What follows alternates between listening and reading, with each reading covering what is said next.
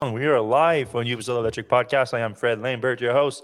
And as per usual, I'm joined by publisher extraordinaire, Seth Weintraub. How are you doing today, Seth? I'm good. All right.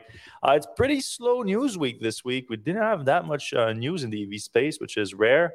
A little of a breeder for us, but uh, what it does, what it's going to give us is the opportunity to talk to you guys a little bit more. So um, we're gonna let you sometimes to come in, of course, but uh, once you do, we're gonna ask you to put your uh, comments in the comment section and some we have either questions to talk to us about what we discussed today other um, topics to discuss in the ev space or whatever you're gonna, going to discuss that is related to the show we're going to get into it.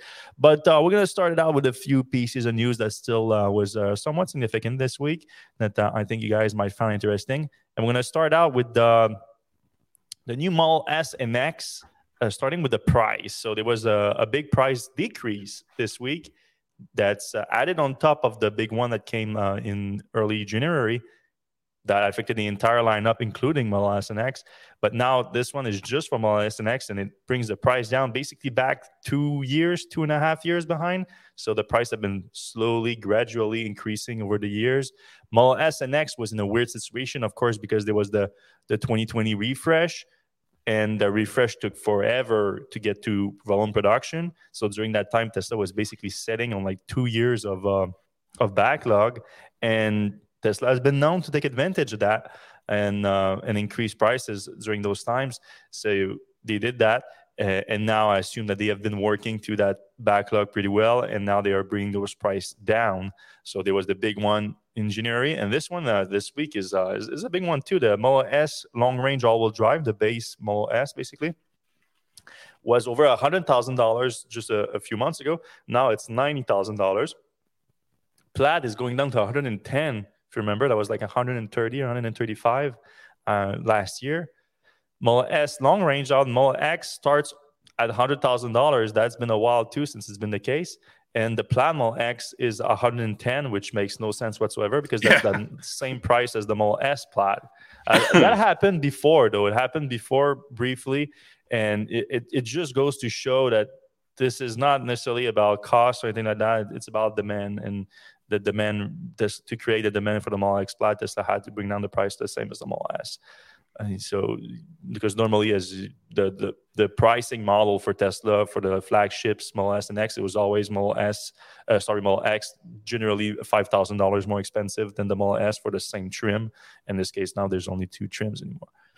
And uh, now, what makes this price decrease interesting on top of that is that there's basically a new sort of smallish uh, refresh of uh, the Model S and X again. And um, Tesla is calling it uh, more for less, like more features for a less price. And uh, so we had a few things that came up this week that sort of announced that. First, we saw in the configurator itself a new uh, color option, the ultra red. You can see it right here. So it, re- it replaces the multi-coat red with uh, something that's a lot closer to the cherry red that Tesla is uh, offering on the Model Y in uh, in Berlin. But we know that this is only for Berlin vehicles because apparently the new paint shop that they have at Gigafactory Berlin is uh, as a new process that is able to put deeper, um, different coating with a, deeper effect that in the light makes it a very different. So I um, uh, you get close to it with the ultra red, but not not quite. Did, did I have a comparison here at some point? Um, no, okay. So this is the comparison between the red multi-coat that was the the red option before and the new ultra red now. Um, there's a big difference there. The, the difference with the cherry red is a little bit uh, less so.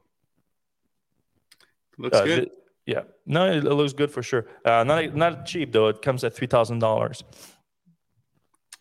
Yeah, but you know, it's funny the the price drops. Uh, you mentioned that the Model Y and the Model, sorry, the Model X and the Model S cost the same, but like if you go down to the uh, you know the the standard vehicle, the non-plaid, it's a ten thousand dollar difference. So it's kind of it's kind of nuts that the plaid on both vehicles somehow equalizes the price. Yeah, I mean, I would have to assume that is related to like just the mindset behind buying a plaid in the first place. with the Model S, it does sort of make sense because you're it's basically a supercar, even though it's Right. like a family sedan. It, it- it's just you can you can just buy a, a Plaid Model S because you're like, oh, I want just the best performance car out there. It just so happened it's a family sedan, but it, it's still what it is. While the Model X, even though it is like you said, it's the same powertrain, like it, it also gets insane performance, especially for an SUV, but uh, you, you, it's just a little bit less than the Model S. So, so Right. if you if you're in the mindset, I'm gonna buy a supercar, an electric supercar, you're gonna go with the Model S Plaid instead of the Model X. So, so the Model X is more like I want just a top of the line electric SUV. You go to Model X, you're like, all right, do- am I gonna spend a few tens of like a thousand, ten thousand dollar more uh, to to get also like a, a half a second faster of the zero and sixty miles per hour? Um, not really the, the- mindset is not there. So it, it is clearly a price adjustment based on demand. There's just not that much demand for the Model X Plaid. All right, so there was this announcement, and Tesla started delivering these new Model S and X with now the Ultra Red. Well, of course, the Ultra Red they just started producing it, so the the, the deliveries are gonna. Um, well, I'm sure they're gonna put some in inventory and most likely also in display. But if you they, they, they are producing it, and deliveries of the new Model S started, and they've been sending out this email to people to call it this uh, more for less thing uh, with the price adjustment and the new updates. And the new updates were mostly including things that we already knew about, uh, like there's the new badging on it. There's um, the uh, the steering wheel option now. You can get the yoke or you can get the round steering wheel, and uh, things like also the plaid getting the new uh, brakes. But there was one thing that was new that we didn't know about is this new uh, glass roof. So in the email, Tesla noted that our new Model S roof glass, that's a weird word, roof glass that's uh, in more light, allowing a clearer view of the sky day or night while maintaining the same level of heat and UV protection. They actually talk about f- letting uh, weighting less than the existing roof and letting five times more lights, which sounds like a big improvement. Uh, obviously, it's your glass roof, so letting more lights is not always the best thing because Yeah. for um, If you're in Arizona, that's not what you want, really. Exactly, especially for temperature controls and things like that. Uh, but they say that they block the same level of UV protections. It offers the same level of UV protection. So that's, I guess, that's good news. And uh, waiting less, okay, of course, improves the overall weight of the car, which improves efficiency. Um, don't know about how much here, but they do. They, they didn't actually talk about efficiency. They said it improves handling, which at first I was like, what? Uh, but yeah, technically, if you remove some of the weight at the top of the car, it does help lower the center of gravity, which is already pretty damn low in the Model S because of the battery pack, obviously. And that improves handling. I don't know why they would specify that though, because I would have uh, trouble imagining just how big of an improvement it is. But unless it's a massive weight um, reduction that they have, but uh, again, I'd, I'd be surprised. So in that email, they mentioned all those improvements, and then they mentioned we dropped the price. So like, go for it. You should buy a new Model S. The one thing they don't mention in that email, though, and it's arguably the biggest change to the Model S and X with this like small refresh that happened this week, and that's the the new hardware for autopilot and self-driving sensor suite. They no mention of it whatsoever. Even though we know it's in those those cars, they've they've been spotted with having the new hardware. And um, and this week, even the service manual uh, came out, and the service manual gave us a little bit more information. Even though we know we knew pretty much everything there is to know about the new sensors yet, uh, but one thing that was confusing is this uh, front-facing enclosure here. So a bunch of information sort of trickled in over the last few months that confirmed that the Tesla was going from three cameras to two cameras in that enclosure. Surprising, uh, but okay, fine. They're better cameras. Tesla probably has to figure out a way to uh, use use the data better from two instead of three. Uh, but then when we spotted it, it looked like there was still three cameras, like it, like in this picture. Though one of them didn't look like the others. Uh, now the service manual confirmed that one of them is a dummy camera. So Tesla literally writes in the service manual the bi-camera assembly. So there is two cameras instead of three, as cutouts for three camera lenses assemblies, but one of the cutout is populated with a dummy camera. Doesn't elaborate for why. Um, there's been a bunch of speculation. The uh, the two main theories, I guess, are maybe for right-hand drive versus left-hand drive. Maybe Tesla would switch the camera on the other side for left-hand drive in, a, in order to keep the, the same ratio of like where the positioning of the camera. That could make sense. Interesting theory. The other one is, of course, uh, would allow for retrofit to add another camera once there's a maybe maybe the more advanced camera is not available right now, and Tesla is anticipating that it will be in the future. And we know that the new computer in the 4.0 hardware suite has uh, a spare entry and a spare input for a camera. So there's a possibility that Tesla would revert back to a three camera system using that input and is just waiting for a better camera lens or camera assembly uh, to come to become available. This is so uh, are... one of those times that a PR department would be helpful. Like, no, hey, really. hey, what what's going on? Yeah, because right now, like you, you, Google Tesla, and there's a bunch of headlines that just says uh, Tesla is putting a dummy camera in their in their cars, uh, which is an accurate headline. It's not clickbait, and uh, I would like to put like Tesla is putting a dummy camera in its car, and here's why, but I don't, have the answer to it, so you can't blame me for that headline right there. And there's uh here's the actual camera assembly. It's straight up a dummy camera, and there's, there's no eh, cables or anything like that. But why would just... they even? Why just leave it empty? Like it seems weird to put a fake camera. Maybe it would look weird in the enclosure without it. I guess. it is an investment. Tesla is always like even the tiniest little thing they remove it if it's not useful. So that to that to your point, that would that that is weird that they put the they went to the process of putting a fake one in there. It would look weird though. Maybe uh, maybe in the future they're gonna have a, you know maybe there's not the part isn't available and they're gonna upgrade it or something. I don't know. Yeah. Who knows? Anyway, Tesla has not said a word about uh, 4.0 yet, other than uh, his brief comment from Elon last year, where he said that it won't be retrofittable, and um, he said he gave like a very very vague percentage number improvement over the 3.0 saying that you, we they still plan to deliver full self-driving on 3.0 but uh, he has lost a ton of credibility on that front anyway so you have to take it and leave it sometimes. All right uh, we're gonna move on to the next piece of news if this thing can start working. There you go. All right again, if you guys have any questions, please put them in the comment section right now because this show is going to be quick on the news item because we it was a slow news week this week. Uh, if you guys have any questions, put them down below. If you have any other topics in the EV world or uh, renewable energy that you want us to discuss this week, also it would be the time. We're going to have plenty of time later on the show to discuss all of that. I see we already have a few questions. We appreciate them. Um, all right, so we went to the high visibility glass, the dummy camera, price adjustments. That's basically it for the new Model S and X. Deliveries are starting right now. Gigafactory Mexico, after the official announcement last week, some more details started to trickle in.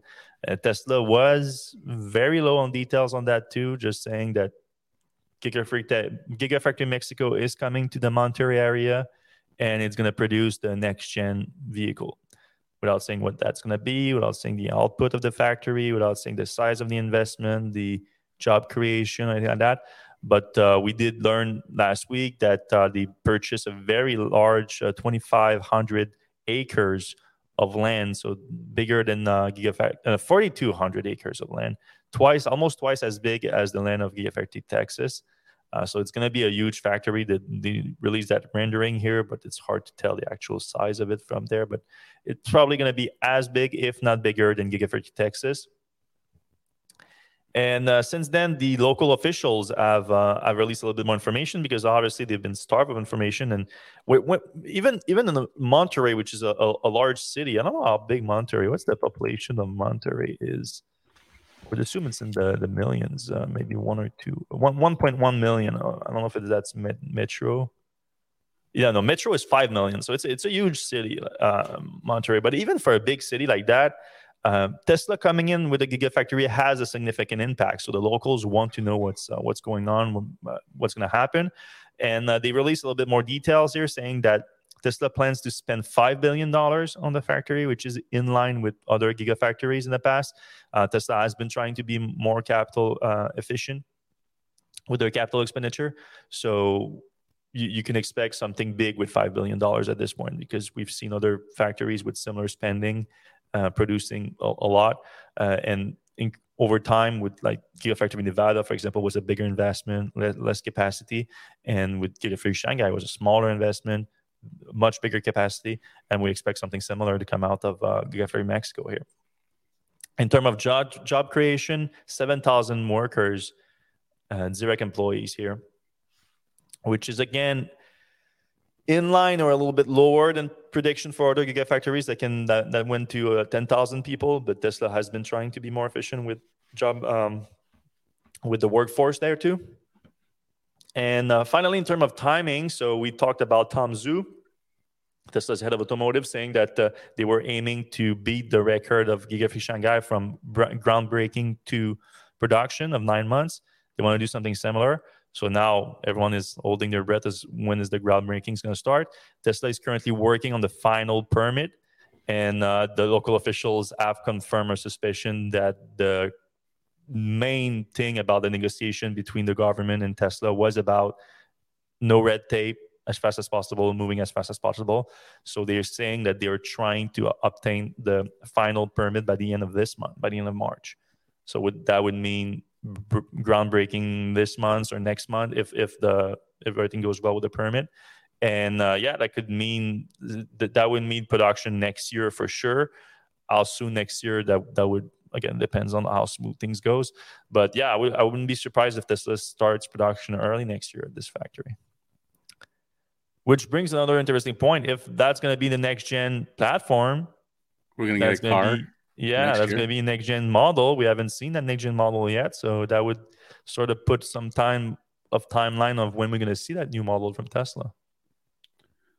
Because people have been starving for that. Do right? we know that if they're going to make that car there first, or they maybe they'll make some extra Model Ys or Model Threes there as well? I would assume that the the first car they produce there is going to be a new car because they're going to they're to design the whole factory around this next gen manufacturing system that the, the right new uh, what do you call it? All the box one, whatever. Unboxing the new unboxing system, I think you mm-hmm. call it. Unboxed. Okay, uh, moving on from Tesla news already. We're not even 20 minutes into the show. We're moving on from Tesla news. You know that's going to be uh, a quick show this week, but we have three very interesting news items that's not really in Tesla to discuss. Starting with uh, the Mini Cooper 2024 EV. Uh, we got some new details about it in terms of specs coming out. So as you know, we we we like the we really like the the Mini uh, Cooper EV. Other than a little disappointment over the fact of where it's stand as a vehicle program, considering the Mini E Electric came out in I don't even remember uh, 2008 or whatever was it? Yeah, like a decade and a half ago. Yeah. So going from they had already like that car like a decade ago and took them over a decade to, to bring it to market. So that was a little bit frustrating. And of course, and then the when it when it did come to market, it was very much you could argue a compliance car or at least at the very least a, a city car like a car meant for the city it's not it's uh, kind of a second car option it's not going to be your full car probably unless you just want to use in the city now the, the the 2024 update does bring some interesting new options so you go from a 32.6 kilowatt hour battery pack to having two options, and both of them are bigger 40 kilowatt hour and 54 kilowatt hour. So a 54 kilowatt hour for a vehicle of that size, we don't have the EPA range just yet. Um, so uh, the, EPA are always lower. So okay, Jamie Jamie came with his own estimate here of 145, 180. Um, yeah, 50, 54 kilowatt hour getting 180. I, I would have hoped for. Yeah, I mean, you think Chevy Bolt that that's a 65 yeah. kilowatt hour battery, and that goes 260 miles. Yeah. So maybe a little bit more than 180. It might hit 200. Yeah, I would have liked to see 200 on that. Uh, then a little bit bump on power too. Went from uh, 181 uh, horsepower, 135 kilowatt output motor to 215, 160. So 200 plus horsepower and vehicle that size is is not bad. Uh, we don't have the good pictures of it yet. It's just the, the prototype wrap still, so it's, it's not that's not ideal.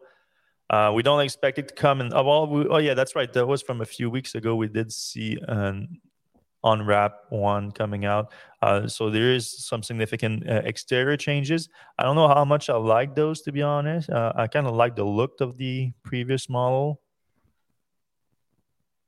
Yeah, this one's not uh, as exciting. To, I don't know. Yeah. It just looks kind of like Honda uh, Mini E or whatever. It yeah, the, like on, on the on the E. Yeah. Yeah, especially the front hand here with the. Yeah, that is weird. That grill is weird. Yeah, not, not the biggest fan either. But Mini is looking to go all electric, and they want to. They're gonna have the convertible one coming too soon, so we're excited about that. And you can expect the powertrains to transfer from one model to another here. So when we get here, we should get on the other versions of the car too. Moving on from Mini, uh, we have Mercedes Benz that decided to release their pricing for the US Bolt uh, EQE SUV. So, mm-hmm. we just got the EQE sedan, uh, which we thought was probably the most uh, interesting offering from the electric vehicle lineup from Mercedes so far. And uh, as, as has been the case with uh, Mercedes, they have the SUV version of each of their electric vehicle version, and the obviously going to the US market. SUVs are pretty popular around here. They have their factory in Alabama that where they plan to produce it uh, because they want to get access to try to get access to the federal tax credit. Even though I thought the EQE, especially the SUV version, might be a little bit too high of a price for it, but uh, it's true that if you get access to the SUV credit, it's up to eighty thousand dollars. So there is a chance to make it work. So they released the pricing here on the three version. You have the premium, the exclusive, and the pinnacle, and it starts for the premium at seventy uh, seventy-seven thousand nine hundred dollars. So just under the um, the the the limit, the eighty thousand dollar limit. So it should give you access to the federal tax credit as long as the the battery stuff is also under control. But we, we don't know about that just yet. The middle and, one is actually exactly eighty thousand. Okay, so you have access to the two. Yeah, uh, okay, we don't have a. And uh, do we know when the production is in the aiming to start on that uh, U.S. dealership coming this month? Come in the coming months. Okay, yeah. I think they're gonna do go for a 2024 model year here. I would expect uh, after mid-year, most likely. Yeah, that's gonna be a great uh, vehicle option. Um, it kind of sits between the EQB, uh, which is a kind of a low power, low range, uh, you know, retrofit kind of uh, SUV, and uh, the EQS, obviously, which is going to be much higher end. I, I love these cars. I think they're they're super fantastic. Uh, they they drive really well. Um, they're obviously very expensive because they're Mercedes, and Mercedes throws a lot of extra stuff in there. But uh, if you can afford them, they're really nice things to drive around in. And uh, Mercedes is going to let me drive a AMG EQE and a uh, EQS SUV while I'm in Los Angeles, uh, starting in April. So nice. Thanks for that. Yeah, I mean the the EQB too is just uh like it's it's much less expensive, but in, in term you, you're not it doesn't feel like luxury like a Mercedes normally feel to me. Like the EQE, that's where the bumps happen. Like you get into the EQE and it's like, all right, this is a luxurious vehicle. So yeah. if you're looking for something premium, that's that's more like it. I think you're gonna be a bit disappointed with the EQB. Um, like you said, more like compliance feel almost. But uh, yeah, this is where it's Mercedes started to be more Mercedes in terms of the electric vehicle lineup. I think. I've actually recommended the EQB to a few people. I think it starts at yeah. 55,000, which is crazy good. The range is just over 200 miles, which is what you would expect from a very low price Mercedes. And the acceleration is total garbage. So, uh, if you're not into acceleration, but into a Mercedes, that makes a little bit more sense. Mm-hmm. All so right. Some- one more piece of news and then we jump into the comment section. So you guys to have plenty of time to talk about whatever you guys want to talk about. So put it in the comment section right now. We're to get to it in about five ten minutes. Um, this is exciting the last piece of news here. And uh, it was one of the most popular articles that we had this week. So uh, i would assume that uh, a lot of people share our enthusiasm for for it. It's called a Lightship. so it's an electric rv trailer and what makes it electric and what makes it designed for electric vehicle is two things. well, first of all, it's the aerodynamics performance of it, which I don't think that should be related to electric vehicle, honestly, because I think all trailers should be as aerodynamic as possible for fuel consumption issues. But people have been associating efficiency a lot with electric vehicles in order to manage this range issues and range anxiety. And that's especially true for towing. So now that we actually have electric pickup trucks to tow those tra- those trailers uh, you we realize that the 300 miles f-150 lightning quickly becomes a 100 mile f-150 lightning if you have an inefficient and heavy uh, whatever to tow. And in this case an rv trailer so this is one aspect, but what this makes it really uh, an electric trailer is that it actually has an electric drivetrain in it that helps compensate for the loss that you get from the um, just pulling a trailer from with an electric pickup truck. So they say that basically it negates completely if you do have that because there's going to be two options. There's going to be the trailer just as is without the drivetrain, and then you have the option with a drivetrain. So it uh, it comes from uh, the minds of a bunch of uh, tes- former Tesla engineers and, uh, and, and other companies like uh, Proterra. I thought Rivian too. I saw, saw someone from Rivian in there. Uh, but uh, yeah, they, they, they've been in the EV industry for a while now. Um, one of them, uh, Ben Parker, co founder, helped uh, design the battery for the Model 3. Uh, so these are people that have been around for a while now. And they've been working to design basically what would be the perfect RV trailer for an electric vehicle, and the Lightship Lightship L1 is uh, is what they came up with right now. So let's get into the details here a bit. Uh, it comes with an 80 kilowatt hour battery pack. Sweet. Yeah, that's a decent size for an electric vehicle. Like there's uh, the EQE. I think that's pretty close to have an option, pretty close to that. Uh, so you have something similar that you have in the, like a full size electric vehicle, but the pack is used for two things. It used to to power the, the actual trailer as a home when you use it as a home. But if you combine it with the option to have a drivetrain, so you have two uh, uh two sets of wheels on the um, on the trailer, and um, do they have the output of that? Um, we don't have the output of the motor on this. I'm sure it's very low. Just it yeah. just has to keep up with the. Uh, yeah, it doesn't have to be very high. Just just it just has to keep up with the the motor, and you you don't you're not gonna push. You're not going on a drag strip here. You're, you're pulling you're pulling a trailer. Uh, so uh, it, it it matches your, the capacity of the truck and compensate for the range loss that you get from pulling uh, an EV up to 7,500 pounds, uh, 7,500 pounds trailer when fully loaded, and which is not that heavy of a trailer, especially for that size. Uh, what's the 27 foot trailer? So it's a it's a big trailer. We're not talking about a small trailer here. But this is just one aspect of it. So a big one, obviously, in order to mitigate uh, efficiency issues but they also make the thing super efficient where it uh, it's deployable. So you, you, often have trailers that are deployable uh, in terms of width. So they collapse into a normal width that you can use on the road. You can drive on the road without uh, one of those big signs of being a, too large. wide load, yeah. yeah wide load things. Uh, and then when you arrive at your camping spot you, you you uncollapse them and then you have like a lot more space inside. This is not on the width this is on the height which makes a big difference on the efficiency. So when you're on the road it's six foot nine so it's not that high. You can see it here actually. Uh, you're going to be about the same height or even shorter than most uh, pickup truck.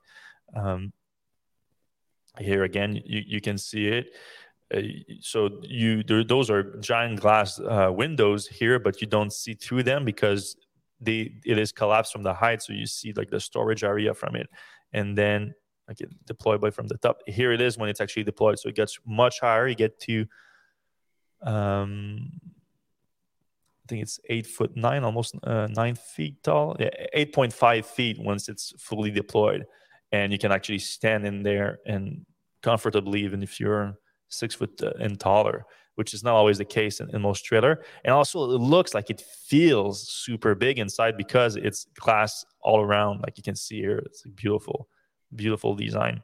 Yeah. and again, giant efficiency gain by being able to get that thing a lot shorter.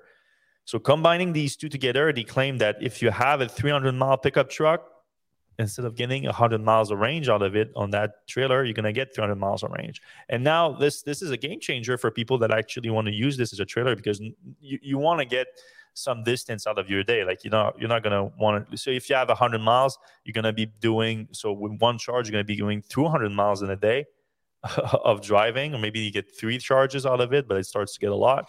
Uh, you start spending more time charging than on the road. So getting a, max of 300 miles off of distance, which is, not necessarily bad. Like you can you, you, can change your scenery a lot on, on 300 miles depending where you are in the world. But now this this gives you the, chance to do like 600 miles in a day uh, of road. Uh, so that that's a obviously day and night in terms of uh, camping situation. Um, in terms of pricing, uh, I'm going to show you the interior a little bit. The interior design is very minimalist. Um, they have a full kitchen in there. Uh, they have this spot for a dining table, and also this lowers down to be the main bed, which they say four to six people can sleep in there. But um, my understanding was this is the only sleeping area, so you're basically sleeping on top of each other if you're four to six. But for a couple, it looks uh, it looks perfect. Um, yeah, so the starting price is one hundred and twenty five thousand dollars, but that's the version without the uh, the powertrain in it. So if you want a powertrain, it starts at one hundred and fifty nine thousand dollars. Didn't put the price in there, but I checked it the other day. I think it's it's around that. Oh, you also get solar on. I should mention it because that's that's obviously a big deal too. Uh, so if you want to stop somewhere for an extended period of time, the solar will not only power, you get up to three kilowatt of solar, uh, which doesn't sound like a lot. Like uh, people in all their, their homes normally have over like five kilowatt minimum. But on a small uh, trailer on this, you don't consume that much energy. Three kilowatts going to be plenty to power your day to day camping situation and then even charge up your car. So if you're parked, you're going to camping for for a long period of time, uh, you don't necessarily need to be plugged in. You and if you're at the natural like camping situation, normally you have uh, at least 120 volt, but sometimes 240 volt charging right there uh, that you can use to power your camp your camper, and also power you can charge your car if you have an electric car. But this truly allows you to have fully off grid camping where you, you power your camping with the solar and then trickle charge your, your your vehicle to get enough range to if you stay for a week for example it's not going to be high power charging obviously but if you're off grid charging for a week you can arrive there with very little charge on in your car and leave with a full charge or at least half a charge or something like that gets you enough to get to a charging station so i think this is the future of camping obviously not cheap uh, but this is the first version of this technology. They're not the only one working on this. Uh, we we reported on the Airstream doing something yep. similar. I don't know if it's that big of a powertrain for the Airstream though, right? I don't. They didn't uh, give the uh, specs. I'm uh, actually looking at now. Uh, the Airstream's 22 feet in length. Only has a single axle. Sleeps up to four. Only has one floor plan option. Um, but the the interior design is a little bit more. Uh, it's just more eclectic. It does have solar on the top as well. I don't know. It, they didn't say how much, but um, you know, it's going to be one of those things where do you go with the established maker uh, with the kind of lower specs, more expensive, not as you know exciting, or do you go with the new one that you know maybe they don't make to market, maybe they're not as uh, you know they, they don't have their manufacturing down quite as good yet, but they you know offer a way cooler looking vehicle with a way nicer uh, you know experience. So I I don't know. I I like both of these, the E Stream and this one, and I think there's some others coming out too. Yeah, there should be more people working on, on, on this. I think there's plenty of, of, space in the market. Personally, I'm, I I think I was very excited for the Airstream. I still am, but I I think this is a little bit more exciting just uh, yep. because of this aerodynamic aspect to it. I think that makes a big difference, and um, the fact that they designed it from the ground up, so they're not just like using the classic Airstream um, model. Uh, so like the uh, solar integration, for example, looks way better in this vehicle than it does on the Airstream, in my opinion. Mm-hmm. And um, and I like this completely like open like windows everywhere, so it's like especially when you're camping, it's like inside living outside and vice versa. You uh, you, you get that feeling a lot from it and they, they seem to know what they're doing too in terms of uh, the power trains. So I trust them almost more than the airstreams on that front. Look at the video; like they have some. Uh, uh, they seem to have a like a pretty advanced prototype here. This is the deployment. Also, I think the deployment is completely uh, automatic. So if you have ever like deploy a, a trailer, it's uh, it's actually a lot of work sometimes. So yeah, uh, if they can figure out how to make that more streamlined, it's uh, it's going to be a game changer. Uh, partly takes seconds, and it's like you press a button and you do it. But yeah, I don't think they've shown a complete process of it. It's just uh, some quick videos. They seem to have tested it with uh, F-150 and, and a, a, Rivian. Obviously, if there are Tesla engineers behind it, they're probably thinking, uh, "Oh, that's is that an r1s Uh, no, no, that no. looks like a just a regular uh, yeah Toyota or something. Um, yeah, very exciting. We're gonna be keeping an eye on that. Look at that. Like that's nice. That's a nice picture right there. Though that wasn't deployed though, because it, it, almost looks better when it's not fully deployed because it looks like almost like a all glass. All right, really exciting. I'm gonna keep an eye on this project because uh, 2024 it's when the first deliveries are starting. Now All right. Jump into the comment section. Let's jump in. Uh, Luke Miller. Hi, guys. Uh, afternoon from Montreal. One of your neighbors, Fred. Hey. Obviously. Uh, Nick Cedar. Question Seth, can you comment on what you think is the risk of buying a used bolt that has not had a battery replacement? It's unclear at this point how dangerous it is. Can GM really replace every battery? Uh, GM said they are going to replace every battery. So uh, you, I would say you have a pretty good shot if you get a, a used bolt that hasn't been replaced yet. I mean, I think they're guaranteeing it, so I, I, I wouldn't worry about getting a new battery. It might take some time. In the meantime, I think the batteries are relatively safe. Like maybe no, you know, don't charge in your garage or um, whatever. And obviously, their recommendation is don't uh, charge to 100%, just charge to 80%. I think in that case, you're fine. Um, you know, like 10, 10 caught on fire uh, obviously, not good. You don't want that to happen. But uh, the fires are slow. Like, I don't want to make excuses for battery fires, but like, yeah, it's it's it's not a good look. you, you don't you don't want you don't want a battery fire, but um, you know, I think it's relatively safe to get one. Just try to get a, a replacement. I don't think there's ever been one too that's been on the road either, right? Like it's right. Not, it's, always it's always something parked and charging or. Uh, so the something. big thing is like park it outside. Like don't park it in a garage, and then you're gonna be fine. Right. All right. Good news, Fred. Uh, Luke Miller says that Fred apparently Chat Chat GPT is identifying you as a top electric car journalist. Congrats! Really, I'm gonna have to check that out. I, uh, I so agree. if you ask Chat GPT right now, you can ask them who's the top electric car journalist, and they're gonna say me. That's interesting. That. That's awesome. Congratulations. Because uh, me, me two years ago, like it's two years ago, me I think, because they don't have true. any information up to two years, so maybe I've been bumped up since. Who knows? All right, uh, Patricio Benedon question: Is there a way to view the footage from the B pillars cameras on Teslas? Any idea why they aren't included, like in Sentry mode or another feature? Thanks. Yeah, uh, I don't think there is. I don't think there is like because uh, the fenders cameras are the one on the side that they use for the side. You got to give uh, Jason Hughes a call or something. Yeah, if you uh, if maybe you can get some. Mm, I don't know. I don't know if it, they, they even store it beyond uh, a certain period of time. Like they maybe they maybe use it for the autopilot, so maybe store briefly somewhere, but I don't think uh, I don't think they do. All right, uh, Jonathan Root. Notice how they never mentioned better acoustics with the uh, new uh, roof glass. Uh, That's fair point. Uh, though, is the roof glass the most important one for acoustic? Though. I mean, was that even an issue? Like, uh, I well, I mean, I know it's an issue, but I don't think the glass was a big part of the issue. I mean, they double up the, the acoustic glass are on the w- windows, right? but um, yeah, it's a good point. All right, we have a comment. Uh, Dan says, "Yeah, if the acoustics of the new glass was good, they'd have mentioned it." So, some pessimism there. Carl in San Diego. Elon famously can't bring himself to release a compromised car. What makes people think he and Tesla will willingly design and produce a low range stripper car for 25000 Well, first of all, what is a stripper car? yeah, that sounds weird, right?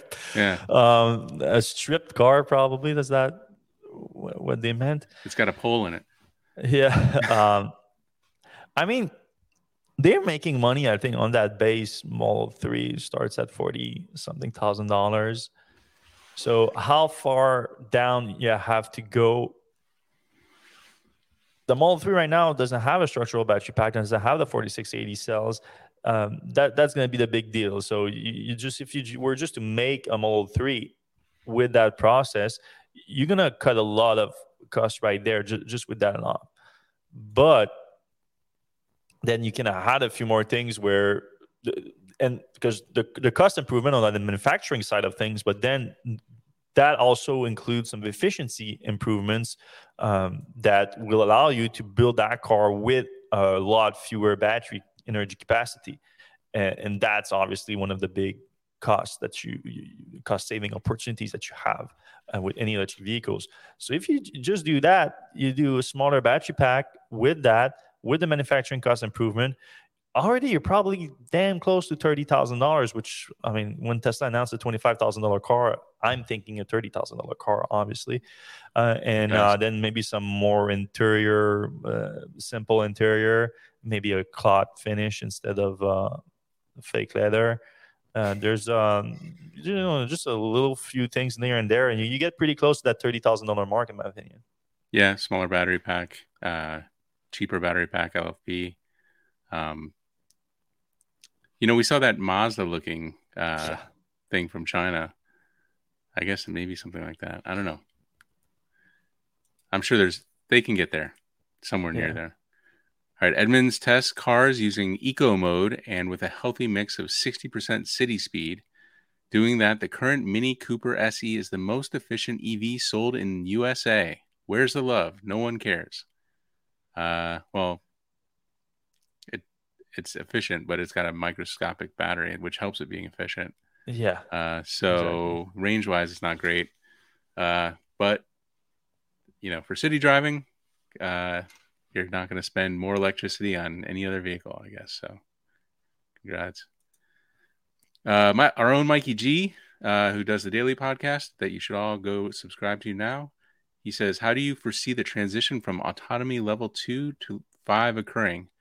All brands, I'm guessing the public will be condemned to suffer through level two until level five, regulatory cleared, can be sold. It is uh it is hard to imagine that that transition. That's a good question because it is a hard transition to imagine. Um, first of all, level five, I think that's that's the one that I've come to gripe with the idea that it's decades away. Like level five, we're talking about any environment, any conditions uh, that's Snow, that, that, rain. So, like you, have you been driven in, in the winter in the Northeast? Like it's, everything gets dirty all the time. All those cameras. Like I know that there is a solution to that. Like there's just like a, an equivalent of a windshield wiper for for just the cameras all around the, the vehicle, but it's not elegant. It's it's uh, expensive, and servicing that is super difficult. So level five, we can put it aside, but you can have a, ma- a massive, massive impact just with level four.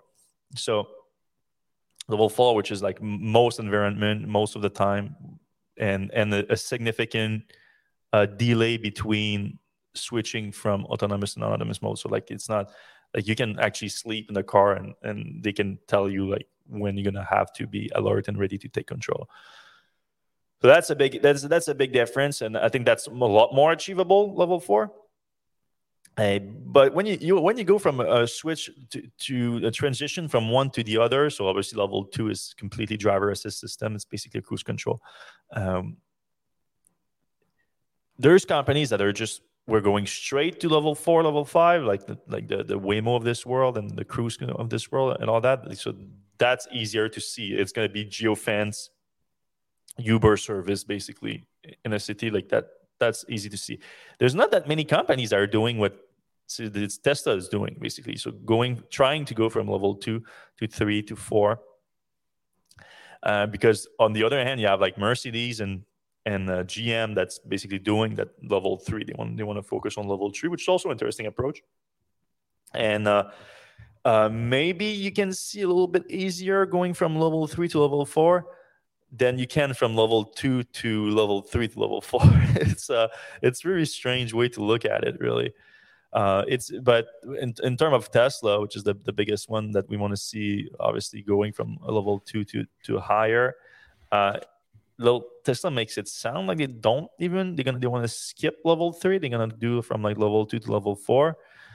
Um, but they just they need to show again enough data over time. So they're to have to convince the regulator through just a ton ton of, of data. And basically it's it's to be similar to a process of like when you go right now and you go to the dmv and you, you, you do your your test the driving test and you need to pass that test we're to keep developing more and more advanced uh, version to test those um, driving system uh, to get those level of uh, operating up to different SAE lo- autonomous driving levels. And then that combined with show a lot of data of HIT working in the background. So people are responsible, but it, it's working on the background what it would have done, uh, some kind of like real world simulation, if you will. And if you get enough data with that, combined with passing those tests, you, you're going to see some system actually being improved, I think. All right, moving on. Stefan uh, Fokjar, uh, Lightship trailer. Uh, we're talking about the solar trailer. Then you'd have to adapt the cars to drive and charge at the same time. Uh, I don't know what that means exactly. Uh, I think further down, somebody asked about um, charging both vehicles when you're at the uh, uh, the charging station, you have to charge two different vehicles. So you have two different chargers, I guess. Um, so maybe that's what he's thinking. But at the same time as driving, he, he says. So maybe it's about the solar, or, or does he mean like capacity from the pack of the trailer? Because that's not it. The, the, the pack is not the pack in the trailer is not charging the car. The pack right. in the trailer is powering a, a drivetrain on an axle on the trailer that is helping compensate from the efficiency loss that comes with pulling a trailer with, with the powertrain of the truck that you're using to tow. So there's oh. no transfer of energy between the two. Yeah, you might have misunderstood that. Yeah, I think that's more like it.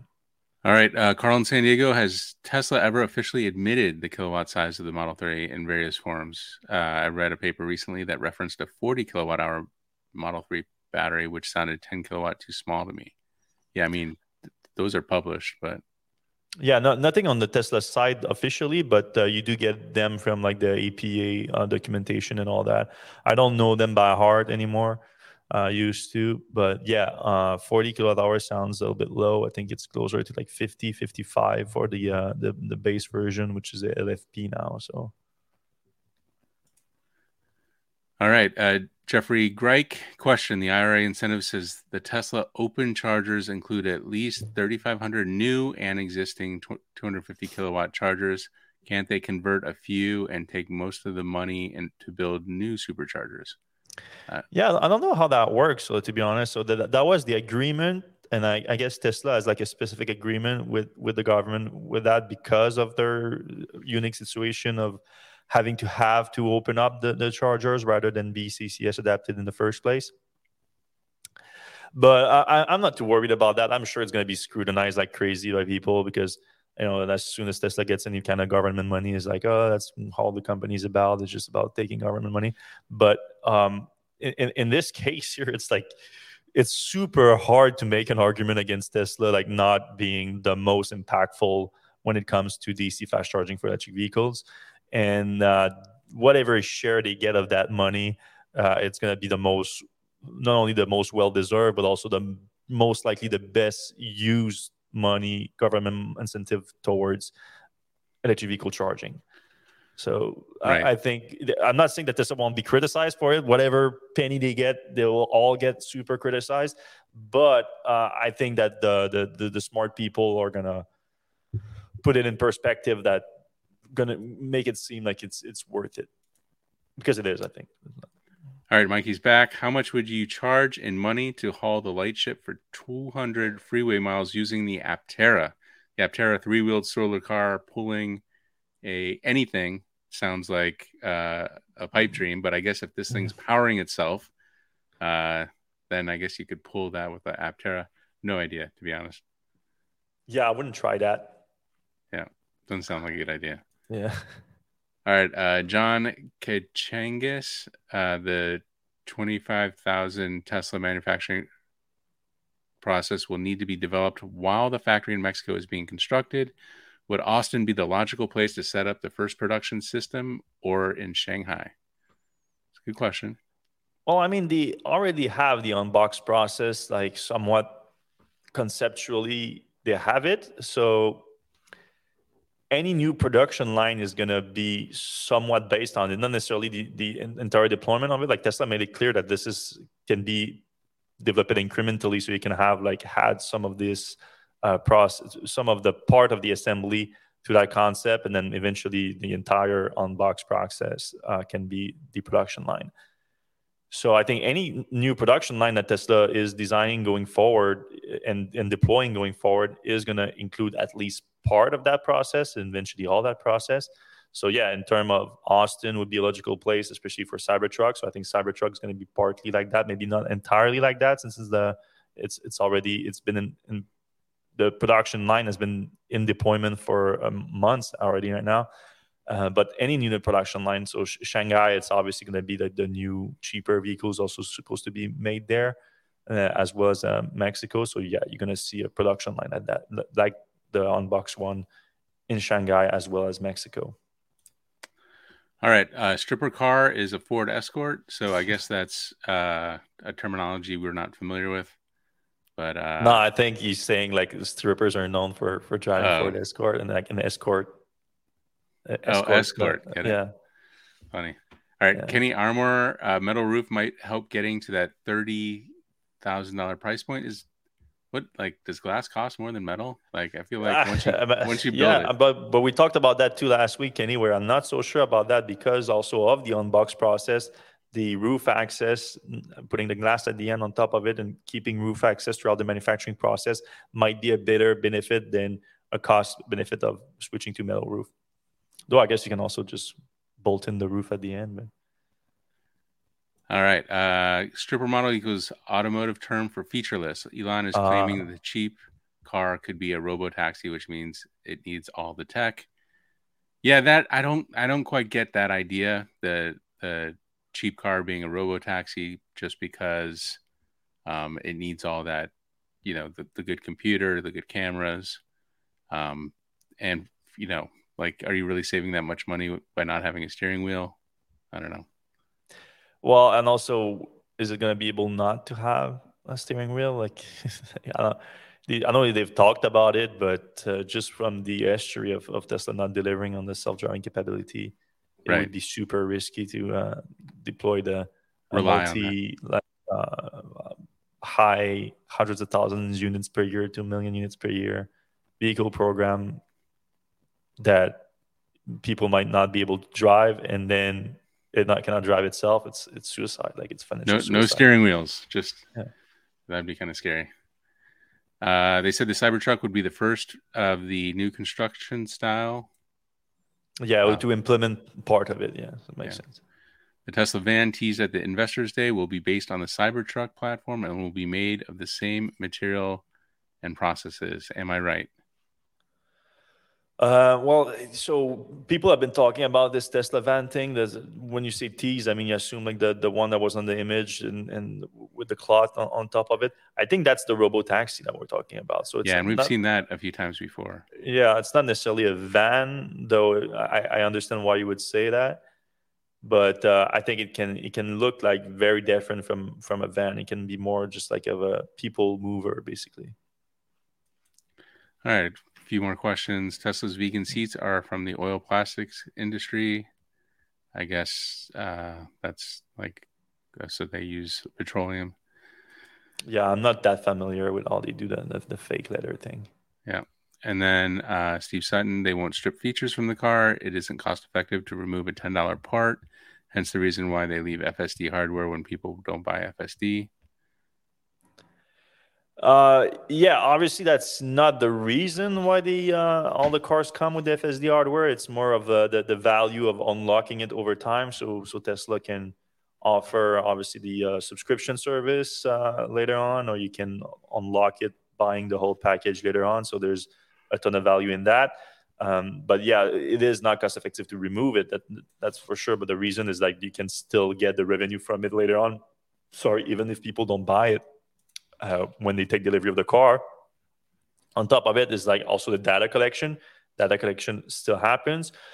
On top of that, too, the safety features that are enabled through uh, that hardware uh, suite of um, the sensors and, and, and, the computer. Those are standard on all car and they are powered by the same hardware. So if you want to have that, you need to have the hardware in the first place. So yeah, I mean, those are the main reason to do it. Uh, in terms of the overall cost, like it is somewhat significant, but I don't think it's that, like uh, overall. If it's in terms of material costs, I would be surprised if it's over two thousand dollars, maybe. Uh, and then, of course, it is more complicated for the production because there's a lot of cabling, that, all the wiring that goes into all these sensors all around the car. It's it's the bigger deal but that was part of the new unbox the system of uh, streamlined wiring. So that's going to be addressed a little bit, at least partly through that. So yeah, I'm not that much concerned of how much cost is added to the twenty-five thousand twenty-five thousand dollar uh, Tesla to the FSD hardware, uh, as much as uh, the steering wheel or no steering wheel. Like that's that's the bigger concern to me. Uh, but yeah, Carl just says like twenty five thousand dollar car plus fifteen thousand dollar FSD. Yeah, th- that's that's what Tesla is aiming forward to. Well, and, and, that's the bigger concern I think too. From if you if you zoom out of this whole thing, because I think that's what Tesla has been thinking. They've they've been thinking we are going to deliver on full self-driving capability. It's going to happen. And that that they're so sure of that. Or at least Elon is so sure of that. That is like, yeah, we do a twenty-five thousand dollar car, and you see fifteen thousand dollar now for the full, full self-driving package. But he's been made it clear that once they actually unlock the full self-driving package, if they actually do it, it's going to be even more expensive for that. So it's like it's like it's never going to be a twenty-five thousand dollar car because who is not going to want to have it full self-driving? So it's going to be a 30, 40, 50,000 dollar car in his in his view. And at that point it's pure profit because it's uh that again like i said this hardware is no more than $2000 or something like that. So it's going to be all software development cost that's going to be amortized through to those profits. All right a uh, few more uh 25000 well, car plus well 50. we just did that just did that. it oh. And then uh steve sutton if mexico permits are done this month. And tom said it should take Tom Zhu said it should take nine months to build Giga Monterrey. What the timeline for the Idra presses? Don't they take a long time to build, ship, install, and configure?